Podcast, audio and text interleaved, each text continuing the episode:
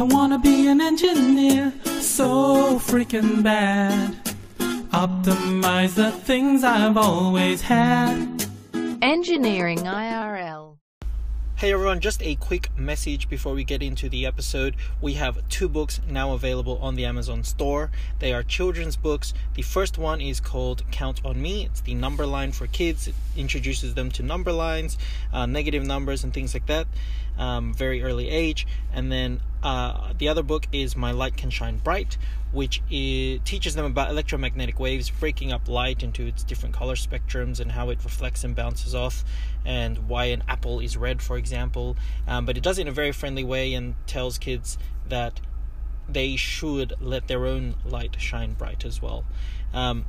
Go onto Amazon.com and search for those two books and enjoy the rest of the episode.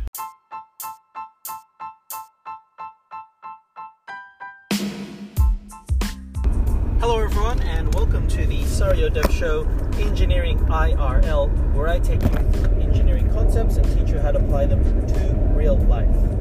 In today's episode 24, revision 24, it's going to be a good one.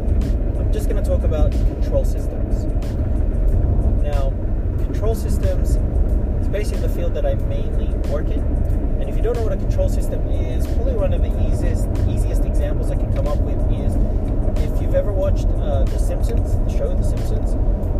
Homer Simpson works at a power station. He uses a whole bunch of computers to run the whole plant. Those computers interact with a control system. Okay, so that's just for the basic visual. So a control system is the piece that goes from allowing an operator, which is what Homer is, to controlling the power station. And, you know, it gets pretty interesting because if you think about that example, Homer is like they portray him as extremely incompetent at his job. And there's episodes where there's scenarios where he actually manages to divert like really bad situations and by flukishly pressing the right buttons, but really it's a control system in theory, if running well, should kind of guide and give an operator the tools to handle those kind of situations. So what exactly is a control system? So a couple of things that I'll highlight, especially for those of you that are maybe university students and you've seen, if you're there's the software strand and there's an electrical strand, and in between the two there's programming controllers, right? Now you can think of controllers as any other chip that you see that's not like your Windows computer. So for example, or Mac or whatever, for example, your like a vending machine. There's you press some buttons, it takes some money. If the money's correct, it dispenses your drink and gives change. If there's no drink, if it's the wrong drink, or if the entry's wrong, or if the amount is wrong, wait for more money until the amount is equal to or above that, etc. Right? So this is what behind it. Technically, there is there's a little controller that makes decisions that you can program up, that makes decisions based on inputs. This is more akin to what we call a PLC, a programmable logic controller. So it's the final device that controls the thing. So the thing may be a vending machine or something more complex, like a motor or all sorts of things. Anything that's controlled has some sort of logic controller behind it that's doing those actions. Okay, so you've got your PLCs. Now, when you look at the Homer scenario, right, with the nuclear plant, a nuclear plant is actually extremely complex, right? It's a massive system. So there's two main parts. There's the system that controls the process, right, which is electricity generation, and then there's a whole bunch of controls around safety. Okay, so the system's safe and safe for the people, and it, in certain scenarios, shut down, which ways to shut down, how to shut down safely. And then, so to do the process alone, let's just say there are thousands and thousands of controllers or points to control. okay? And so a controller can only control so many points, and you might have a whole bunch of them, but there's thousands of controls. Now imagine that if we take our little vending machine example, it'd be thousands of them at once that have to work kind of in harmony. Like, you know, the food that dispenses from one vending machine might be the input for the next machine, you know, instead of money. And then, so you could have a system of things that have to work kind of together to make an overall process work. And so that gets complex very quickly. And now you can't rely on these controllers to do absolutely everything. Maybe, right, in the future, but let's talk about, we're talking about this scenario, you know, now in the current, like, state of the art. And you may have heaps of controllers, but at the end of the day, someone has to be overseeing those controllers, right? Someone has to be seeing that the process is getting done. And essentially, this is actually, it's an easier example to think about is driving, right? So you as the driver are the operator of your car.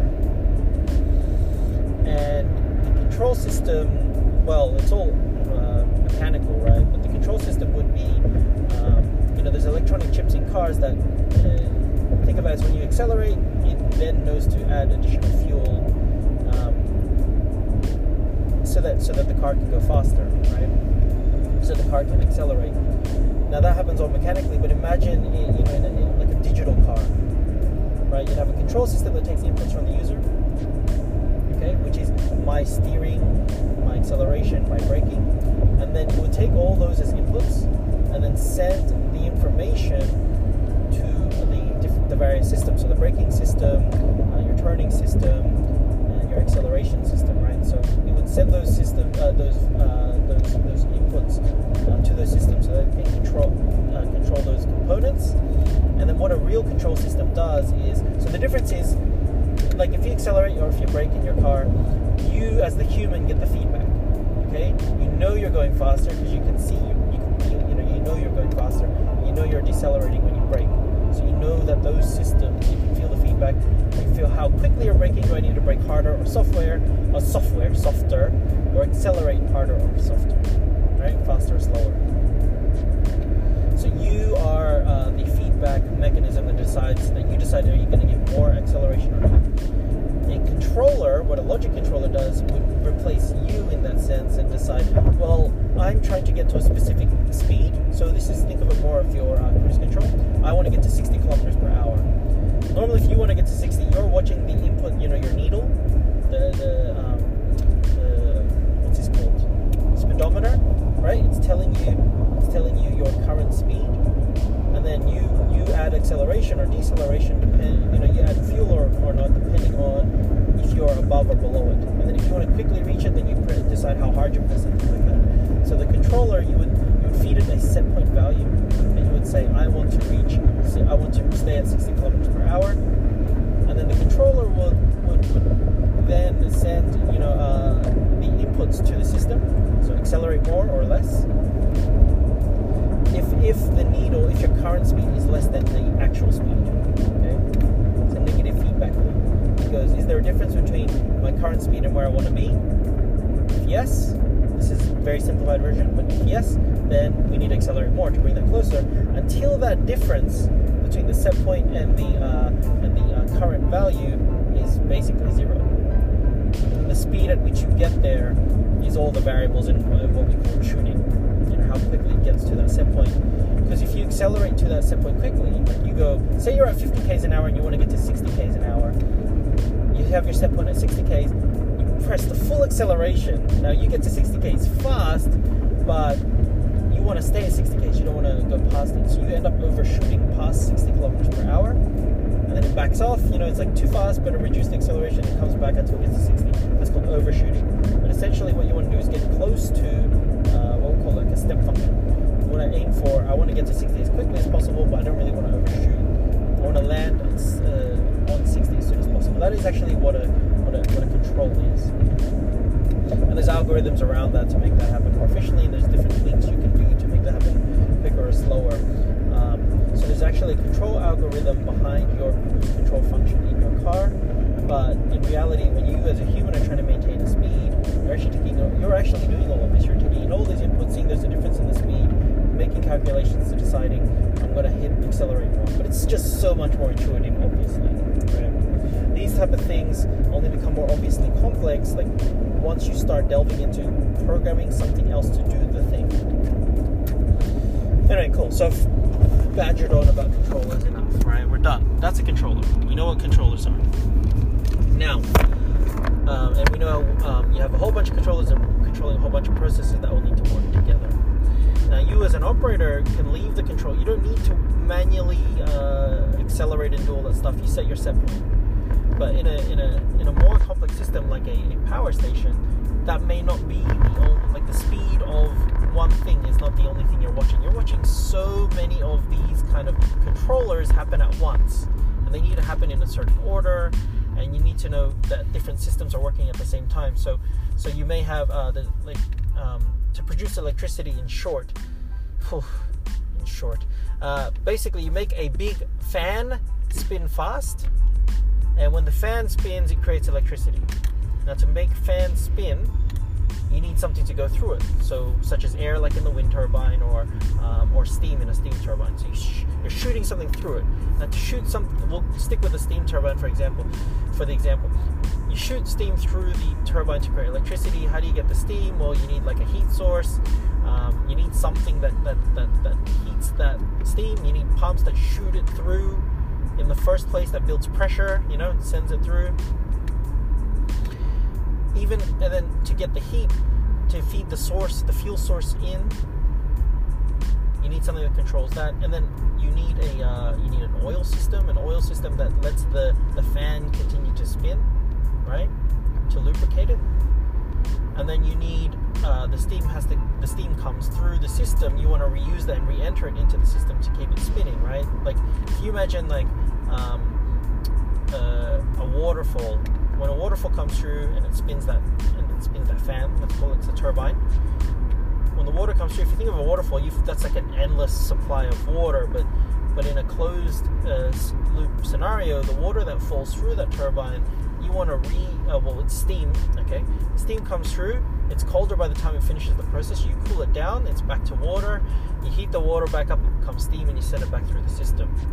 So that's one loop. That's one system. Then, for the overall turbine and for your overall system, you need to cool things down. You need cooling, so you need a cooling system, so you need water for your cooling system.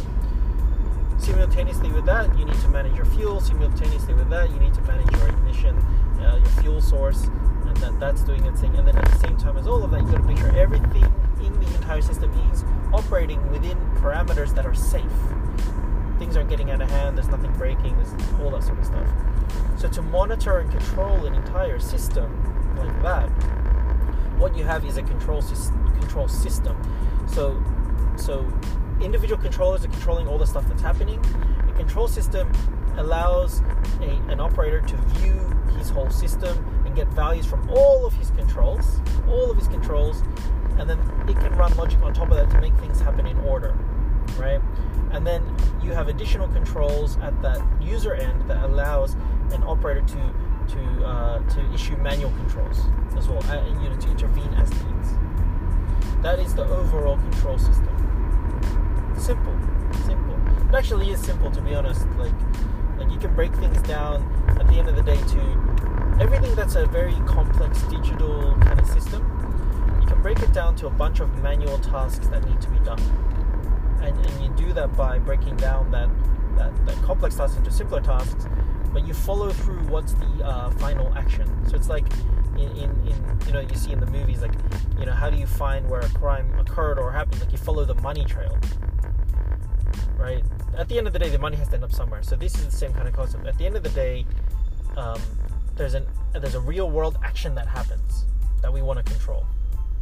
So if you trace things all the way from down there, and then you find out what all those manual actions are, and then the order that they have to happen, then you know that there's a control system behind things that ties that all in together. And then there needs to be a visual side of that system that lets an operator watch all of those complex tasks happen at the same time. Okay, that's a little bit. That's a control system in general. And there's all different versions and different processes that cover, and different complexities require different levels of control systems. The next part of the complexity just for your reference, is redundancy in the system. So because the processes that we're controlling become quite critical and complex and things like that, the system really needs to run. You can't have just one part of that system fall over. So everything's redundant. So now you've got double the components within the system that need to work simultaneously and be able to fail over and handle scenarios where things go wrong. Okay, in most power stations you're talking about dual redundancy. In an airplane it might be triple, right? You know, that's multiple engines. Like a plane can literally lose an engine and be fine. It's designed to run. It's got more than it needs to run. Everything has to be redundant. So this is the one area where being redundant is good. Redundant isn't useless. Redundant means that the system's going to be more reliable.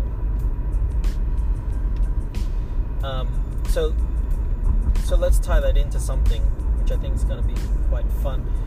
You think about in real life how everything you do, right? Everything you do, at the end of the day, you kind of are the control system. And individual controls might be your fingers, might be your hands, it might be actions that you do relative to whatever you're doing. So if you're playing sports, every individual action is a control. They're individual control. Okay? And then you can go bigger than that. And it could be multiple activities that you do in your life are also additional levels of controls that you have. They might be made up of a lot of sub-controls, subgroups. But you have so many controls in your life. Now, what's important for an operator to run a system that's complex, and this is talking about the system that is your life, right? Your day-to-day life is, and I've mentioned it a few times now, or at least touched on it, is the control system. One part of it is also obviously all those controls, and then the ability to process that all. So you've got all your individual controls and things in your life. Then you've got you yourself that's operating in that system where you're making logical choices of priorities of which control to kick in next or which thing you want to do next. The other part of all of that is the ability, the control system gives the operator eyes, okay? Vision into all the feedbacks. You know, this is when I mentioned the feedback loops. All the feedbacks from all those controls are feeding back to the operator at the end of the day. And I think that is an area that we're missing a lot of the time. Things get so complex in the control. You have so many controls in your life, i.e. activities that you need to be doing, that you're taking action in, that you actually don't get feedback from because things are working, right? So in a power station example, just because the whole thing's working doesn't mean you shouldn't be getting feedback about things, because things can go off track, right? And then if you find out after something goes wrong, which is the case most times, you miss out on so much. Like, it's too late, the damage is done. So what I'm saying is, in many aspects you have where you're doing so many actions at once, you actually need to take time to get the feedback from those events so that you can make sure you're still within parameters, essentially. It's very, very, very easy to get off track when you have so many things happening at once. And it doesn't matter how well you've created something or you react. I mean, a lot of time you get away with things because you can react quick enough to correct things. But the main thing is vision. So a couple things. One is you want to take time. So for every action that you do or activity that you have to do in your day, you want to make sure that there is space and possibility, okay, for feedback back to you. Okay, and this applies to so many things. That could be feedback from, let's say if it's your work, then it could be feedback from manager or colleagues or something like that about how you're working or how you're performing activities. It could be self-reflection. If you're not spending time to self-reflect, you know, on how you're performing, you're just doing the actions where you're just a loose control. You're not really a control system. You're just kind of a loose cannon. You might be doing well. The system might be running. It might be producing electricity. You know, your ship might be going in the right direction, roughly speaking. But that's not because of you. And that's not because you know that you've checked what you've been doing, all right? Other thing, it could be physical vision, right? You might be doing anything that you're doing in life right now that there is no way to get feedback. Is kind of like it's how would I say this? It's like like cooking with fire, right? You're playing with fire. Cooking with fire. You're playing with fire. Okay, and in an environment such as in a plane or a power station, you know, the thing is the consequence is super high. And so for you, maybe the consequence doesn't seem high, but you know, at some point when multiple things go wrong, you feel like everything's in disarray. Really, it's just because you had no eyes on your own situation. Right? So we can make a change. This is the good thing.